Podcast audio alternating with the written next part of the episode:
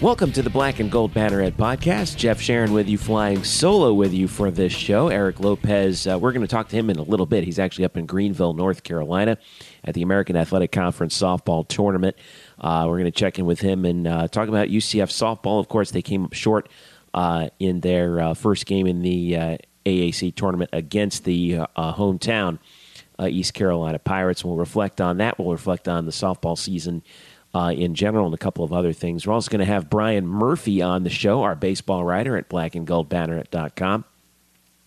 Brian will be do- will be talking about uh, UCF baseball uh, as they head down the stretch in their uh, regular season with the uh, American Athletic Conference baseball tournament just a couple weeks away. A couple big home series still left to go here, including one uh, on the road against Cincinnati this weekend. That's worth paying attention to. A couple reminders for you before we get started. Make sure you follow us at blackandgoldbanneret.com. You can sign up for email alerts there for all of our latest content. Uh, you can also uh, follow us on Twitter at UCF underscore Banneret. You can follow me at Jeff underscore Sharon and Eric at Eric Lopez Elo. You can also follow Brian at Spokes Murphy as well on Twitter.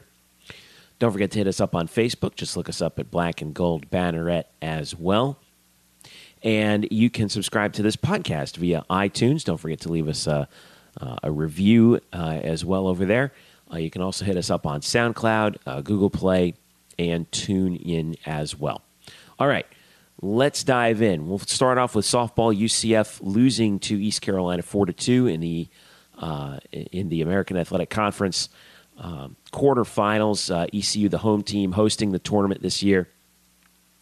And uh, UCF jumped themselves up to third, actually, to finish off the regular season with winning two out of three against Tulsa, which was a real surprise, uh, considering that you know Tulsa had wrapped up the conference regular season tournament uh, weeks, uh, a couple weeks, or, or, not a couple weeks, but a, a week before. So UCF uh, w- went into Tulsa, won two out of three, and that bumped them up to uh, third in the conference. Pretty good considering how up and down the series has been, but they come up short against East Carolina in the American Athletic Conference uh, tournament. And uh, Eric Lopez joined me via phone uh, earlier to talk about uh, the season for UCF softball and uh, what to look forward to for 2018 when the time uh, comes around. So, without further ado, here is that interview with Elo. What's up, Elo? How's Greenville? I'm doing okay. Working for the American Digital Network, the quarterfinals and the, the semifinal recording of this. Got one more semi on Friday, but uh, certainly a little mixed feelings because uh, I'm by myself here, Jeffrey. I'm with uh, UCF, and uh, unfortunately, UCF is no longer here. Uh, I'm still here, but uh, unfortunately, the Knights are not. Yeah, so they come up short four to two against the home team. The Knights came in as the three seed. It moved so quickly because last uh, last week, you know, they managed to to to beat Tulsa two out of three in uh, in Oklahoma number one team in the conference, and they go on the road and take two out of three three for them, and and boost themselves into the three seed. UCF does, and then first game out, you're playing the home team, East Carolina. You and I both thought that this was going to be a tough game, and uh, and it, it, you know t- what was it tied at one at one point, and then ECU hit back to back homers. Um, UCF had a chance. It was two to one. It was two, it was to, two one to one. Okay, yeah, gotcha. Yeah, and there was a sequence. It was a bad sequence. We got to the bottom of the fifth. Knights got a threat going. Courtney Roden is at the plate. She hits a, a, a pop up to right. It's kind of a blooper sinking. And Oshiro, the senior outfielder for East Carolina, makes a sliding catch. If she doesn't make that catch, the game is at least tied at two. Maybe UCF takes the lead mm-hmm. with runners going in motion on contact with two outs. Instead, they fall behind two to one.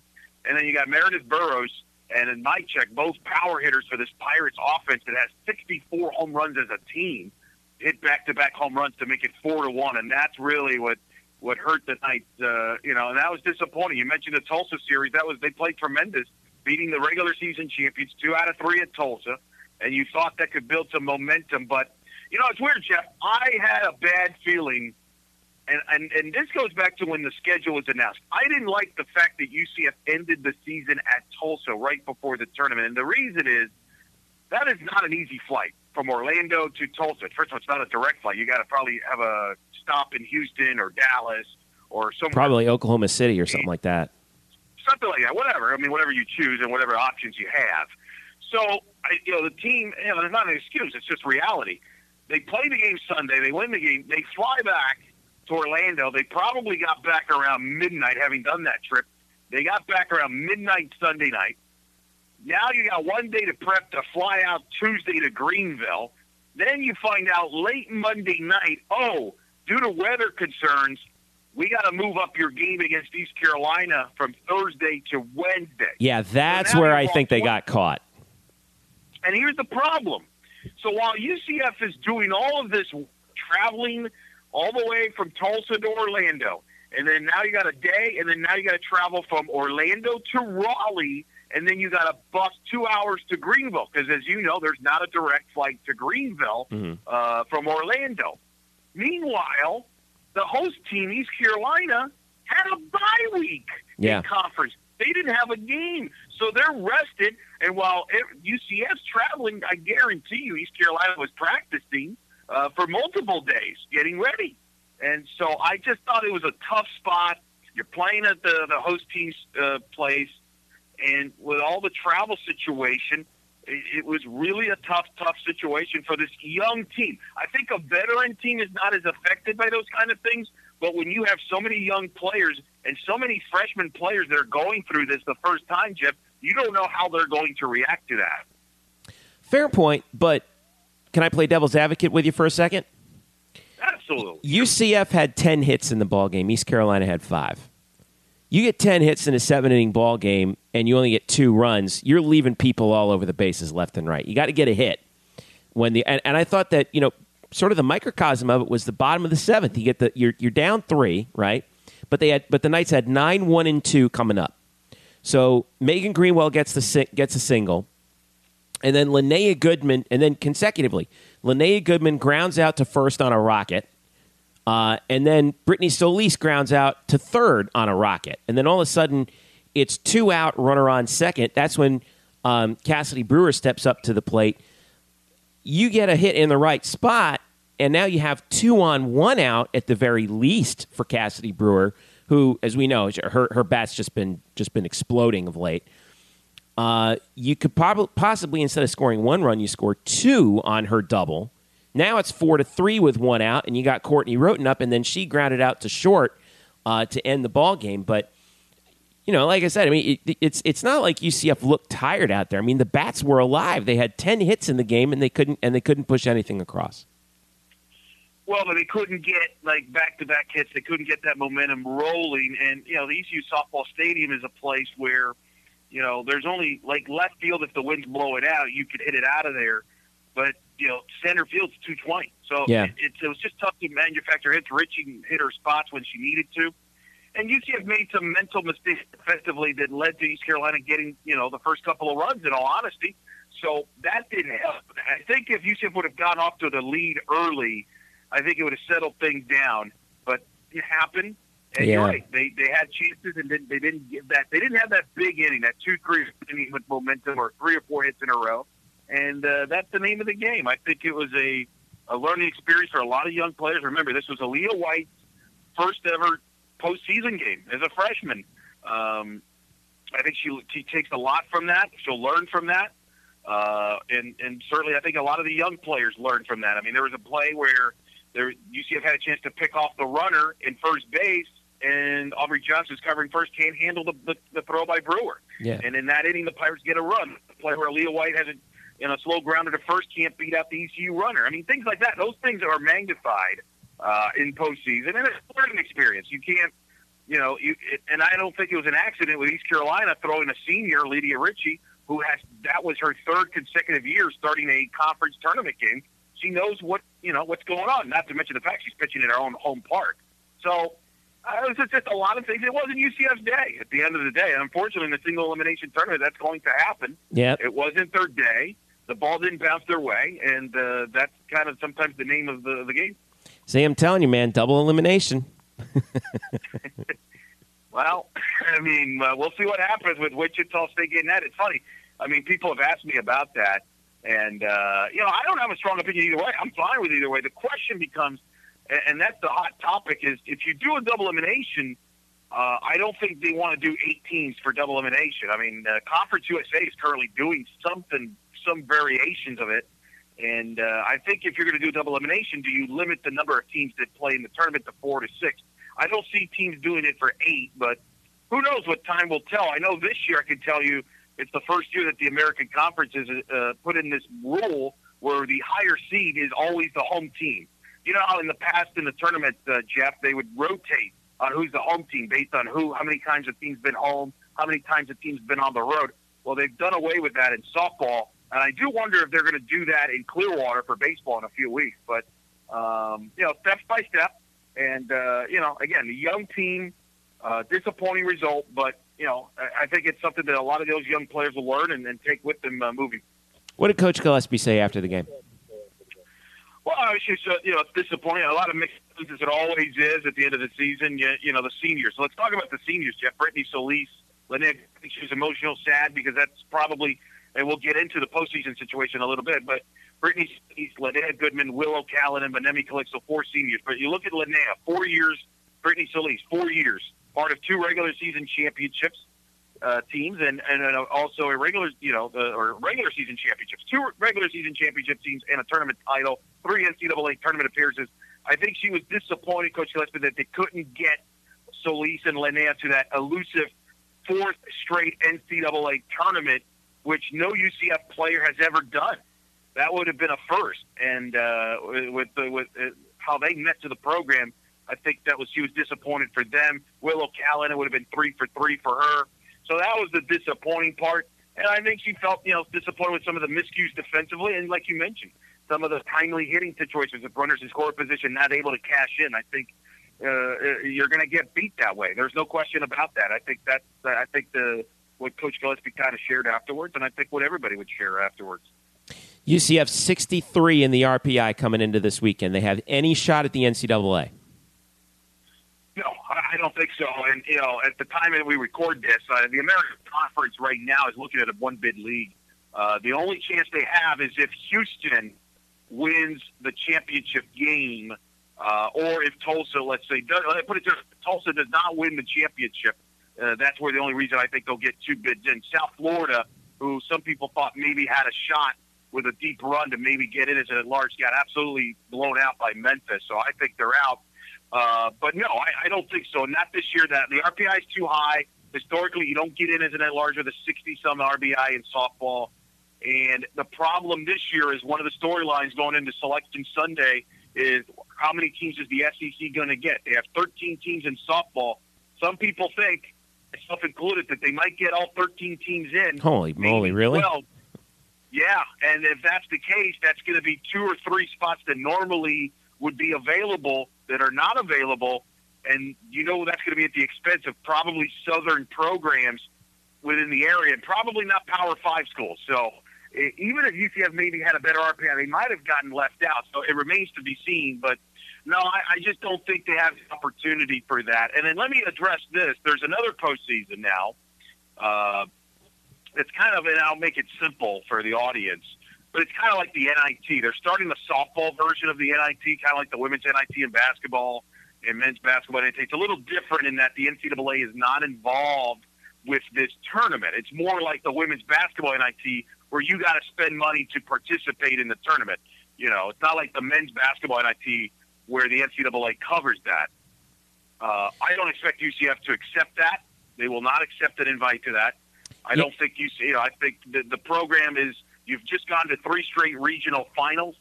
I don't think they're all of a sudden going to say, "Well, let's just settle for the NIT or whatever it's called." I believe, and it's called the it's called the um, NISC, the National Invitational Softball Championship.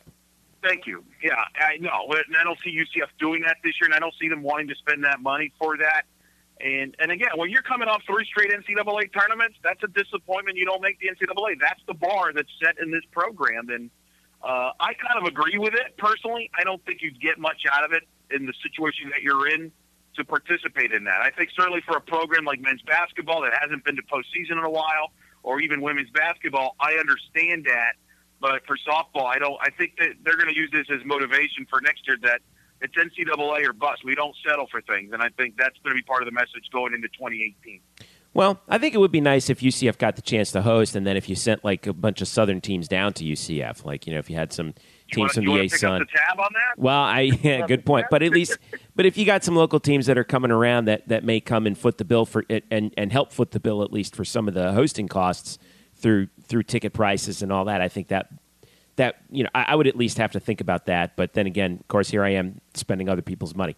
Um, yeah, you, nice of you to spend. I mean, from what I've been told, the ho- if you're hosting, you're probably spending up to fifteen to twenty grand whew. per round uh, per per you know, weekend.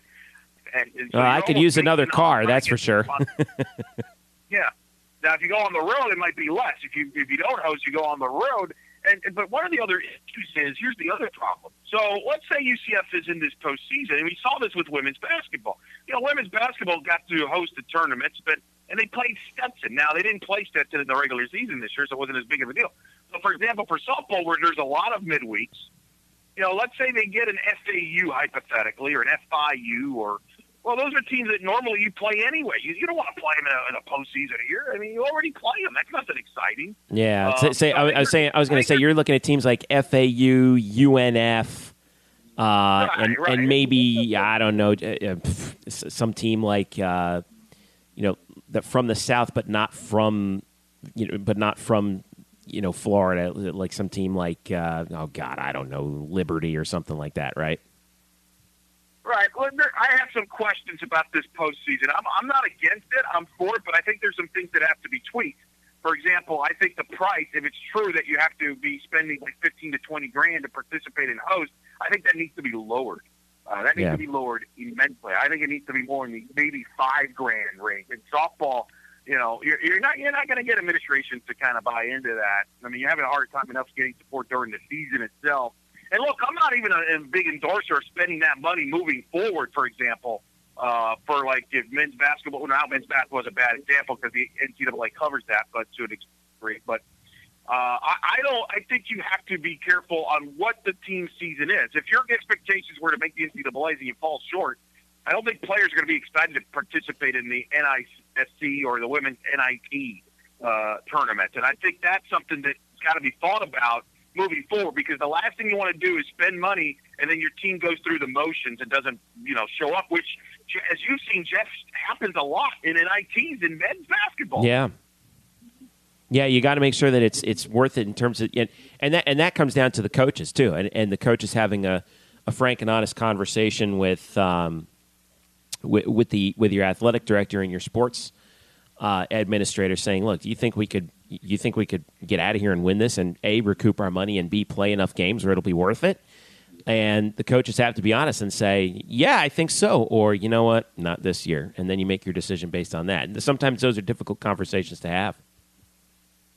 They are, and then the expectations. A lot of it will play. Like women's basketball, for example, had no expectations going in. They had a tremendous turnaround, you could see why they hosted a women's NIT basketball game. But I don't know if moving forward, Jeff, that that's even a great idea for okay, like next year or two years from now, okay, women's NIT have to settle for the NIT. At that point, you might have to consider some things. Maybe you don't want to host a game and spend money or things like that. So it's going to be interesting how this plays out. And from what I've been told, it looks like volleyball's headed in the same direction with a, a similar type of tournament like softball, which yeah. will be very interesting to see how they can make that work. So, um, you know, I, like I said, I don't expect to be in postseason, uh, and I think honestly, now that the season's over, I think if you had some trust serum, and they'll never acknowledge it, they never look at it this way, but from an outside perspective, considering that you lost 10 seniors, including an arguably one of, if not the greatest pitcher in your program history, certainly the most decorated pitcher in the history of the program, and Shelby Turnier was an All-American,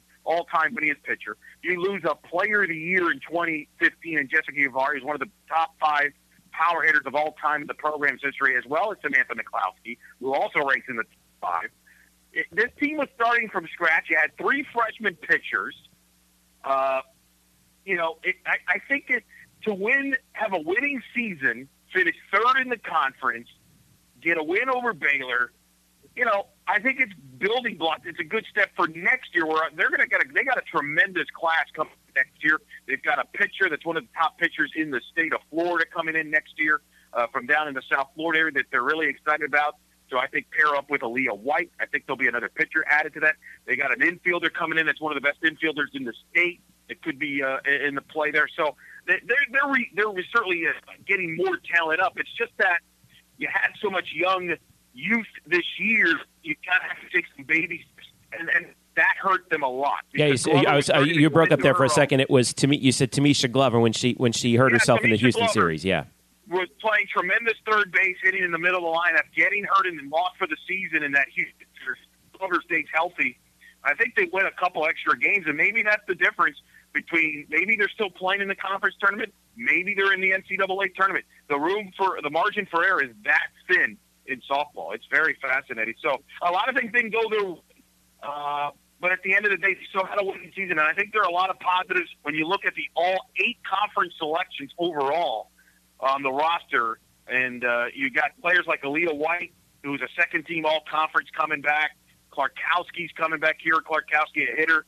You've got certainly Courtney Roden coming back. Uh, Cassidy Brewer, first team all conference, who I think uh, is really right now headed for a, a, a trem- tremendous second half of her career. I mean, she keeps getting better and better every day. yeah. I'm She to me, see she was her. like the she was like the real breakout star this year. I thought. Oh yeah, no question. If first team all conference could do it all, I mean, she's just getting better and better. And and with some of these young recruits coming in, especially in pitching, I think UCF will be fine next year. And and, and once again, we'll contend and, and get back to the postseason play. You answered. You, by the way, by doing, going through all that, you answered my last question, so you're all set. So, all right. So, real quick, what do you uh, what do you get? You're uh, you're on the American Digital Network. You and Jeff Brightwell, who we know from uh, from Memphis. Yep. Um, you guys have uh, the second semifinal Friday uh, Friday afternoon, 1 p.m. That's Tulsa, the one seeding it against Memphis, uh, the five seed, and then the winner of that game plays Houston. How about Houston getting an extra day off before the championship game on ESPN on Saturday? Nice break there, huh? No question about it. Houston, obviously, whether the way they affected it, Houston got to play early, and they, they're going to get a chance to set. And they're playing very well. I would not be surprised if Houston wins the championship and gets a bid, which would be good for the American Athletic Conference. Obviously, that would be a second team into the field, Yeah. guaranteed. Uh, they're playing Savannah Heedner is played at a very high level, two shutouts as a pitcher, reminding me a lot of Angel Shamblin, what she did 10 years ago when Houston won the tournament title in Orlando. But it should be a good final. It'll be on ESPN. Uh, Mark Neely and uh, so, uh, and former Arizona great, uh, you know, Jenny Dalton Hill will be on that broadcast team, and actually yours truly uh, will be working uh, some stats for Nice. uh, that broadcast. Actually, Nice, brother. All right, we'll be watching. We'll be watching on the American Digital Network, which uh, you can yeah, pick up on YouTube. Note, yes, Yeah, Yeah, making sure. Yeah, American Digital Network, and keep it on the social media, which you can give out. Me and Haley Alden will have a, you know, hopefully have a pregame leading into the championship game on Saturday. We're gonna have postgame wrap ups. You can, in fact, it's probably posted by the time this this podcast is up. We recapped Houston's uh, run to the championship game. We'll do a similar one for the winner of Memphis and Tulsa. So a lot of softball coverage, as you know. Haley Alden is just the, the busiest person working in town, and I'll be working with her the weekend. So uh, hopefully, hopefully people can enjoy that coverage uh, on the softball side. But uh, you know, Greenville is uh, is, is fun, and uh, I know you're gonna you're gonna enjoy yourself when you get up in Clearwater for baseball tournament, which is going to be wild in a few weeks as well for the tournament. yeah, it's going to be fun, especially the run up leading up to it, man. So, all right, well, safe travels. Have fun up in Greenville. Tell all the folks we said hey, and uh, I'll see you when you get back. All right. Sounds good, Jeffrey. And don't forget to follow Eric at Eric Lopez Elo. You can also uh, follow the American Athletic Conference and the action at the tournament uh, the rest of this weekend uh, on at American uh, on the American Digital Network. Eric's doing play by play there. The Twitter handle is American underscore DN, American underscore DN, and also for all the latest softball news from uh, the American. Uh, hit up Twitter at American underscore S ball. American underscore S ball. Stick around because coming up next, we'll talk baseball with Brian Murphy. This is the Black and Gold Banneret Podcast. Hello, Knight Nation. I'm Andrew Fegley. And I'm Trey Strelko. Um, uh, um, where are we? This isn't our usual spot. it looks like we've landed in the Black and Gold Banneret podcast. Oh yeah, I've I've heard of those guys. You know, Nightline has UCF sports covered. Week in and week out, we bring you interviews with newsmakers and in-depth analysis of UCF sports. Subscribe to our weekly podcast on iTunes, SoundCloud, Stitcher, or wherever you get your podcasts. Be sure to subscribe to Nightline on YouTube, like us on Facebook, Facebook and follow us on Twitter at UCF underscore Nightline. Trace, can we go back to the 1148 studios now and start working on our next all new Nightline? How do we get out of here? Go Knights! Charge on. Now back to you guys in the Black and Gold Banneret podcast. All right, thanks to Andrew and Trace. Welcome back to the Black and Gold Banneret podcast. A reminder to follow us on Twitter at UCF underscore Banneret, on Facebook at Black and Gold Banneret as well, and at blackandgoldbanneret.com. And subscribe to this podcast on iTunes, Google Play, SoundCloud, and TuneIn. All right, flipping over to baseball, UCF uh, coming up on a couple big weekends here. They finish off, uh, they actually defeated Miami uh, on Wednesday night uh, by uh, down in Coral Gables. Uh, and we had uh, Brian Murphy on our baseball writer for Black and Gold Banner actually as that game was finishing up uh, to talk about the direction of UCF baseball. Of course, that marked uh, Greg Lovelady's return to his old stomping grounds down in uh, Coral Gables, where he went to college before and uh, played, won a couple national championships. So, and, and, also UCF baseball has two key conference series coming up against Cincinnati at Cincinnati before they uh, wrap up at home against USF, uh, and sandwiched in between those three game conference sets is a road tilt against FAU coming up uh, in Boca. But uh, nonetheless, the Knights and Greg Lovelady in his first year find themselves in the thick of the uh, American Athletic Conference uh, regular season title race. And to talk about that, here is my interview with our baseball writer at Black and Gold Banneret, Brian Murphy. What's up, Brian? Hey Jeff, how you doing tonight? Good, brother. Thanks for uh, coming in on this uh, unusual show with Lopez out of town, and uh, and we're we're taking a look at UCF baseball tonight, uh, facing the Miami Hurricanes, and uh, uh, things got turned around real quickly. And you had a little preview of this game coming in with Greg Lovelady returning back to his old stomping grounds, and well, stomping. I well, maybe not stomping is the appropriate the appropriate word at this point, but as we're recording this, it's top nine. The UCF's up three to one and uh, it, you know, and this is. I, I, you know, as a UCF fan, I mean, this is great to see. Wow, UCF's beaten Miami in Coral Gables. That doesn't happen all that often, does it? It does not. But this is not exactly the Miami team that everybody's used to. True. Yes, the offense of this Hurricane team is abysmal. Uh, it is. I, I think they have the fourth worst. Uh, I mean, just think of the Miami Hurricanes all the players they've, they've churned out in the major leagues offensively.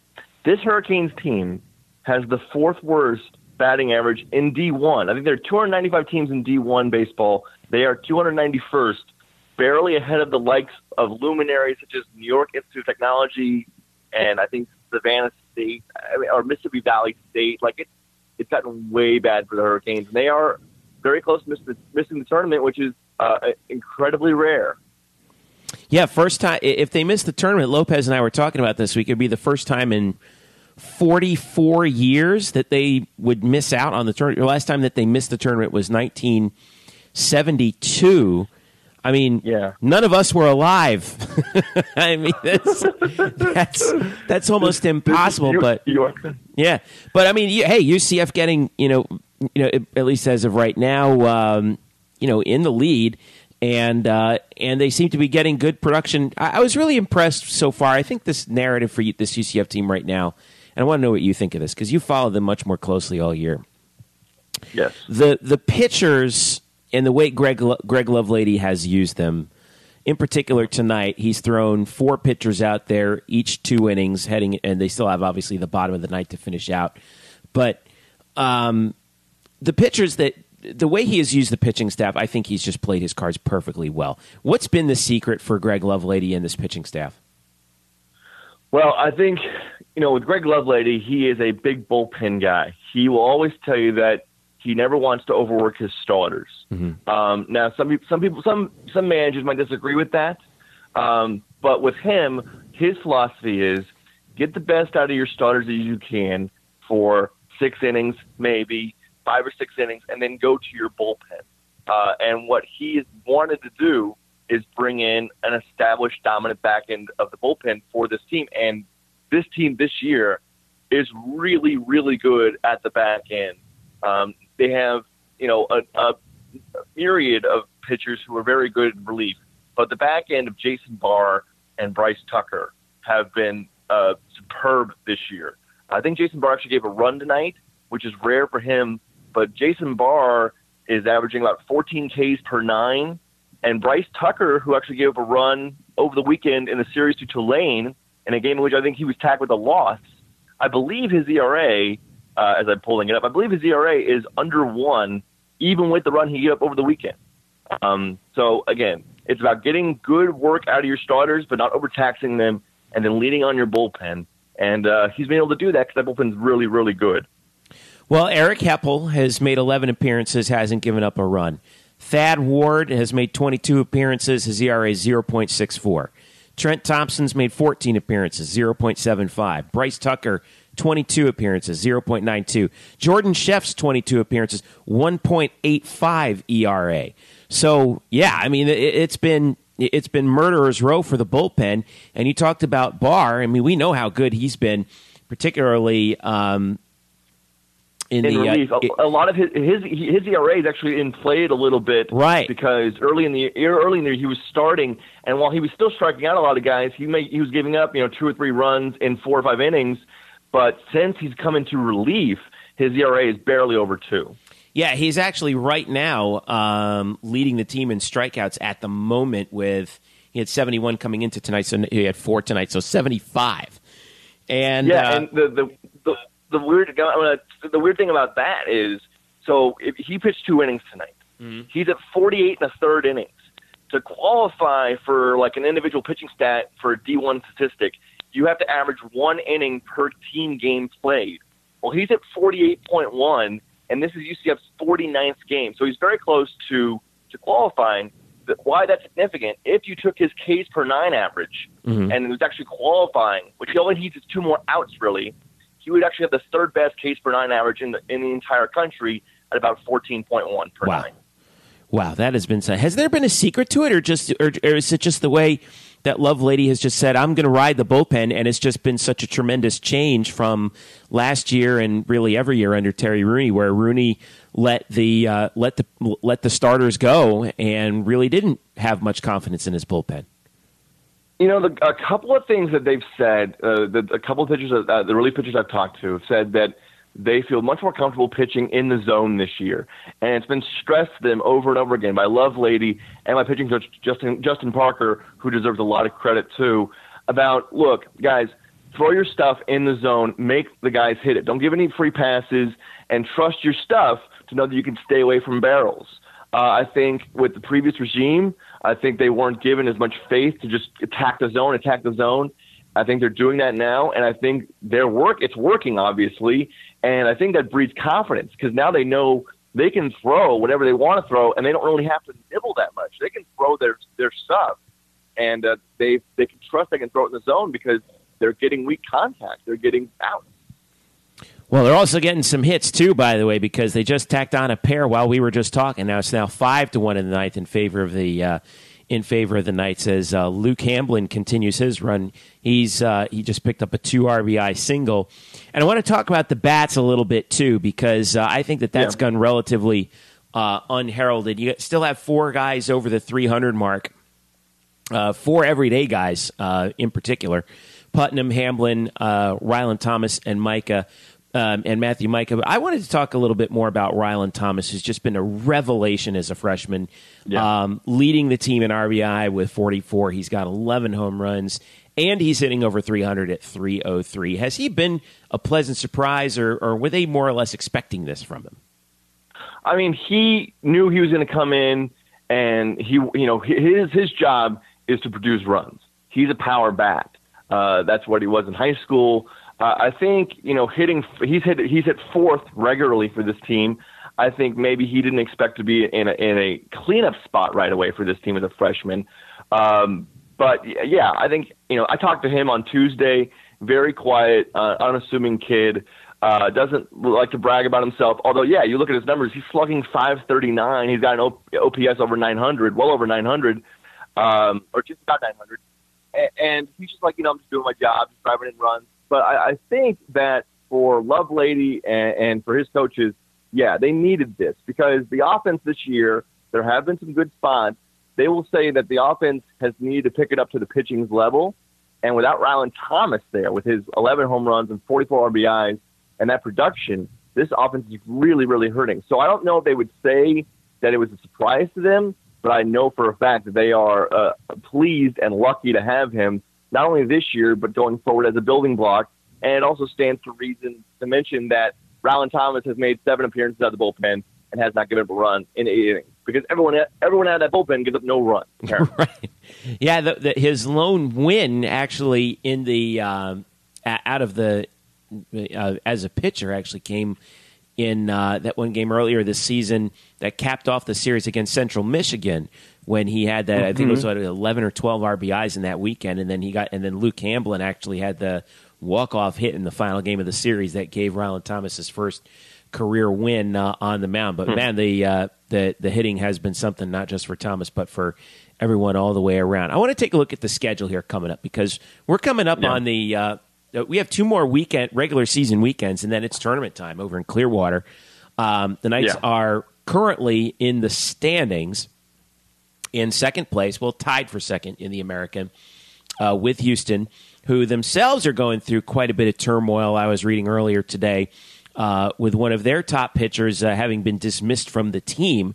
Um, mm-hmm. Eh, they're right now UCF and Houston uh, all square at 11 and 7 in the league. Both teams over 30 wins. The Knights are 33 and 15 overall. Houston's 31 and 17.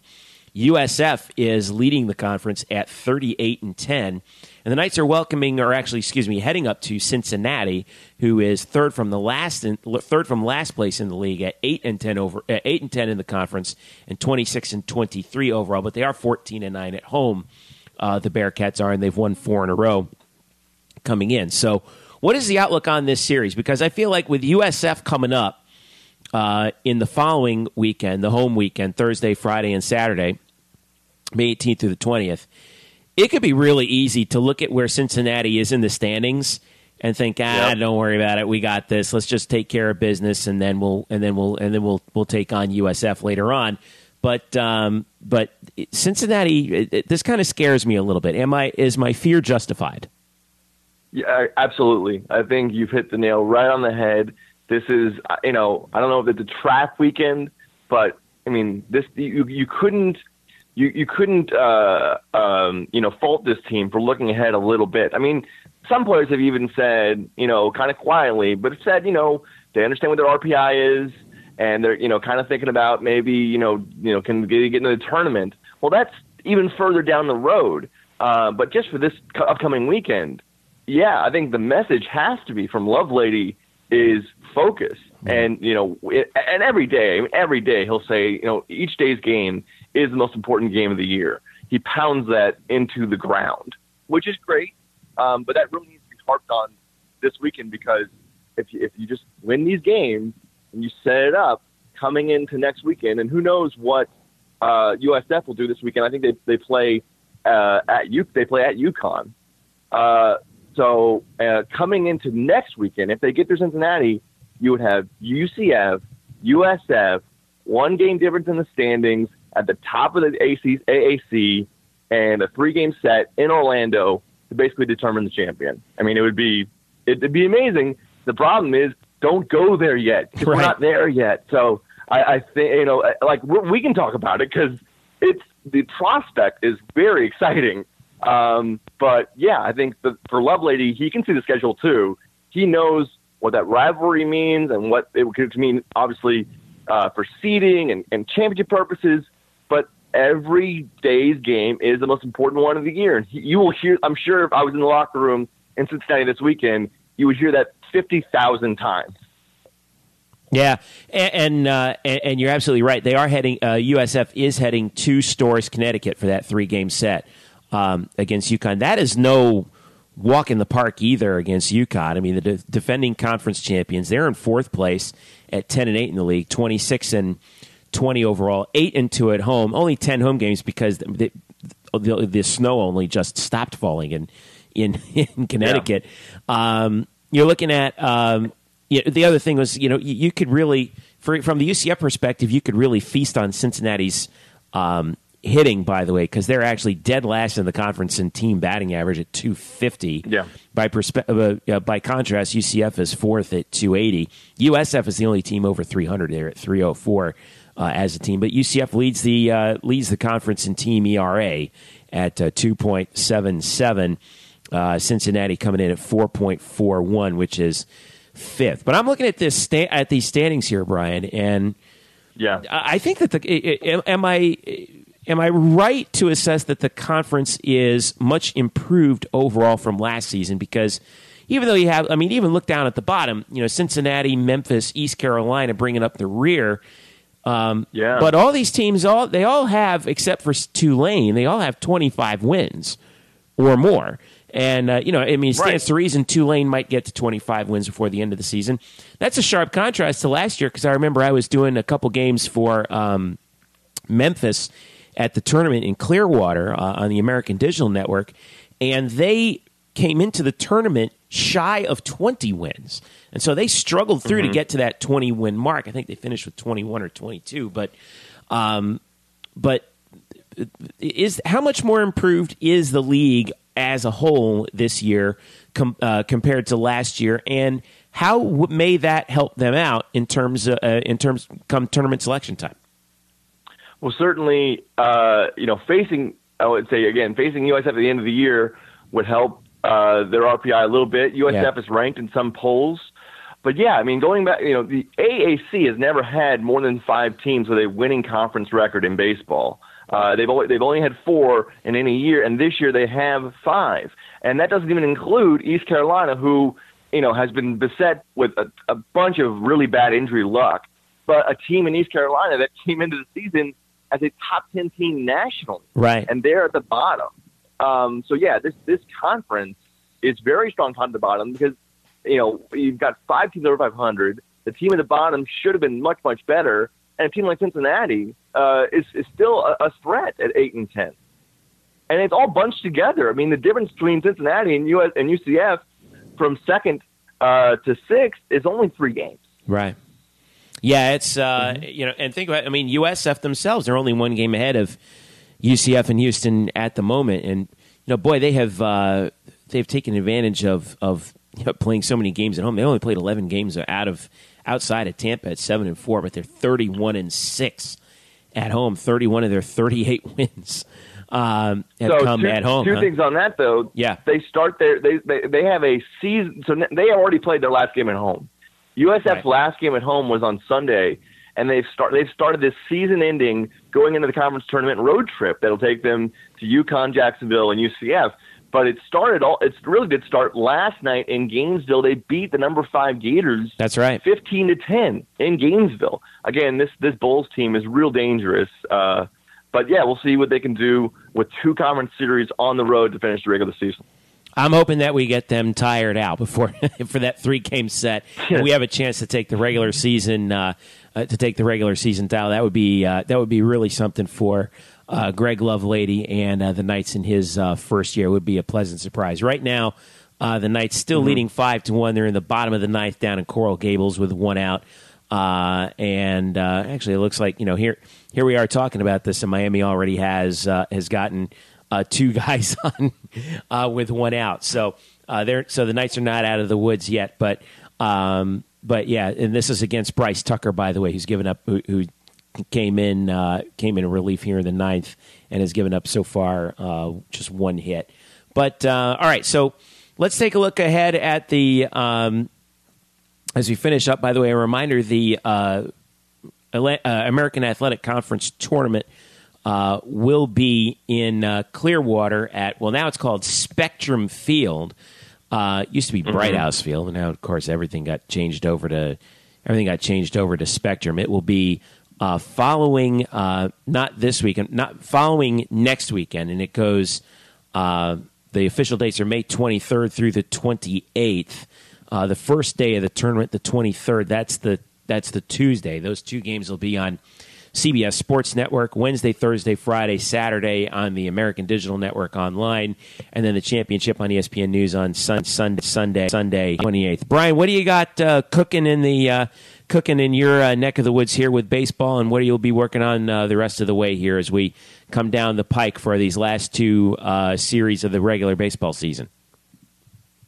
I will have an article up uh, either Thursday night or Friday about uh, again we talk about the bullpen. I, I have an article coming out about the bullpen on Thursday or Friday, um, sort of spotlighting Jason Barr a little bit. A, a, a great story for a kid who was cut twice by the Yeah. previous regime and Terry Rooney, and has come back and had a really awesome season. But really, the bullpen overall and how invaluable they have been to this team. Uh, and then we will see how the how the, the chips fall uh, against Cincinnati, and then and then get ready for next weekend. Hopefully, if the standings stay the same, it, it could be a real crowded, raucous environment at the UCF baseball complex, which is you know frankly rare to say in, in recent years. Yeah, it it does set up. Boy, here we are again. See, here we are looking ahead. Man, I hope the players aren't. Here we are looking ahead to this to this to this series. It's going to be a zoo down there, 18th, 19th, and 20th. If that's the case, you got three games. If UCF, if if both teams are within one game, say, or maybe even tied in the standings heading into this game, it could be a real zoo down there. So uh, it should be fun. But Yeah. first things first, the Knights have to take care of Cincinnati uh, and that series is taking place. I had the schedule up a sec. There it is. Uh, Friday, Saturday, Sunday uh, in Cincinnati. That game will be carried uh, live on uh, on the Knights uh, radio uh, flagship, 96.9 FM. The game Friday at 6:30, Saturday at four, and Cincinnati at one. And oh, by the way, can't forget about this. Also, Tuesday night, last non-conference game of the year of the regular season, down in Boca uh, against Florida Atlantic Tuesday, May 16th at 6:30. So you South Florida Knights down there, chance to check out Miami uh, or ch- chance to check out the Knights uh, one more time uh, before the uh, regular season concludes. Brian Murphy, thanks once again, brother. Really appreciate your uh, effort for us here on Black and Gold Banneret, and we'll be catching you hopefully at one of these. Ba- maybe we'll be catching you at the USF series. What do you say? I will certainly be there on Thursday and uh, Saturday. Definitely be there for those two games. All right, sounds good, brother. Thanks again. We'll uh, we'll talk to you soon. Thank you, Jeff. And thanks again to Brian. Remember to follow him on Twitter at spokes underscore Murphy for uh, all the latest writings that he has on uh, UCF baseball as well. Uh, with that big road series coming up against Cincinnati. A couple updates that we wanted to bring you from uh, some of the other sports. This is a busy time, a really busy weekend for uh, what they call the Olympic sports over at UCF. Um, but uh, we did have one uh, season conclusion that we wanted to pass along to you. Women's golf uh, came in uh, 14th place in the NCAA regionals at the University of Georgia Golf Course in Athens, Georgia. Uh, the Knights finished the season uh, 20, ranked 25th in the country, but they finished at 14th. Um, top six move on to the NCAA championships from the four regionals. So uh, Emily Marin's team, uh, their season concludes uh, with that performance. But nonetheless, congratulations to them on winning the conference title, making it to the NCAA regionals. And uh, again, we wanted to, wanted to thank uh, Emily for coming on the show when she did right after the conclusion of that championship. That was awesome. And congratulations to the team uh, on a job well done. Ashley Holder, by the way, who was the top golfer for uh, UCF in the conference, or really top golfer all year, uh, finished uh, eight over for the three round tournament. Uh, it was a tough. It's a, it is a tough golf course up in Athens. I've actually been there before when I used to uh, work up in northeastern Georgia. So uh, wanted to pass along again. Congratulations to UCF women's golf on a job well done uh, this year. Men's golf. They have their NCAA regional coming up starting on Monday in Murfrees, Murfreesboro, Tennessee. Actually, at College Grove, Tennessee. Uh, that goes Monday, Tuesday, Wednesday in the NCAA regionals. So make sure you follow UCFKnights.com for the latest on that. I'm sure there'll be some live scoring up there at some place. So um, the men's golf team getting ready uh, up in Tennessee for their journey in the NCAA tournament. And good luck to uh, Bryce Waller and company uh, as they get ready for the NCAA's. Track and field, wanted to update you on that. Uh, the American Conference Outdoor Championships are t- start this weekend. Actually, they go all weekend Friday, Saturday, and Sunday uh, in Houston uh, for uh, the Knights. Remember, they are the most recent indoor champions. They were the outdoor runners up last year. uh, to the University of uh, uh, to the University of Cincinnati. The Knights beat Cincinnati in the indoors earlier this year, back in late February. Um, don't forget to keep an eye on Anne Marie Blaney and Rosie Chamberlain, and all, of course, all the sprinters for UCF uh, who've done such an outstanding job.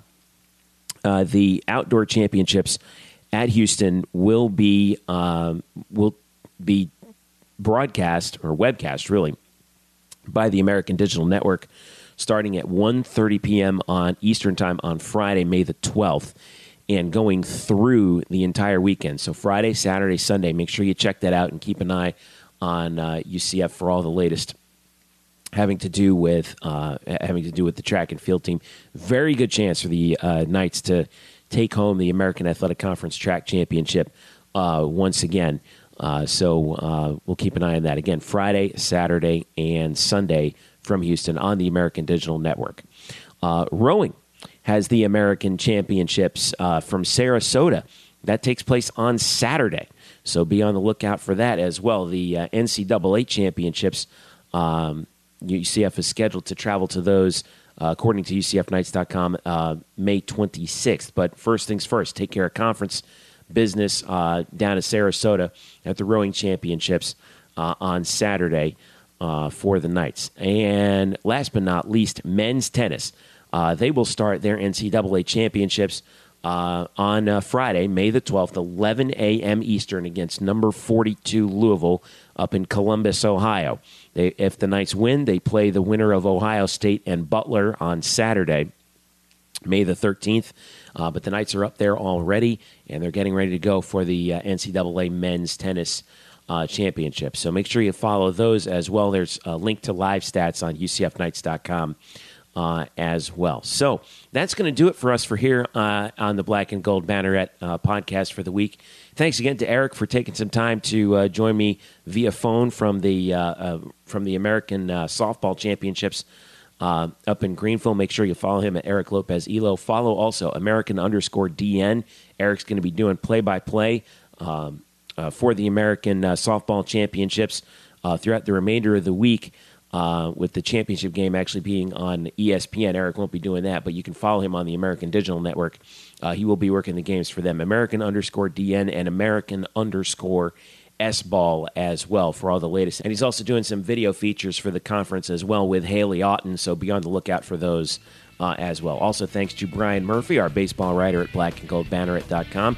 You can follow him at spokes underscore Murphy on Twitter. Don't forget to follow us at UCF underscore Banneret on Twitter. You can follow me at Jeff underscore Sharon. Also, you can follow uh, Black and Gold Banneret at blackandgoldbanneret.com. Sign up for email alerts for any uh, podcasts or articles that come out from us. Uh, and also, you can uh, look us up, uh, at least this podcast, you can look us up on iTunes, Google Play, SoundCloud, and TuneIn. Subscribe to us if you haven't yet. Rate us on iTunes, please. If you haven't if you haven't done so, uh, please do. We really appreciate it. Thanks again for you once again, always for listening. This has been the Black and Gold Banneret podcast. I'm Jeff Sharon. We'll catch you back with a full slate of folks next week. This has been the Black and Gold Banneret podcast.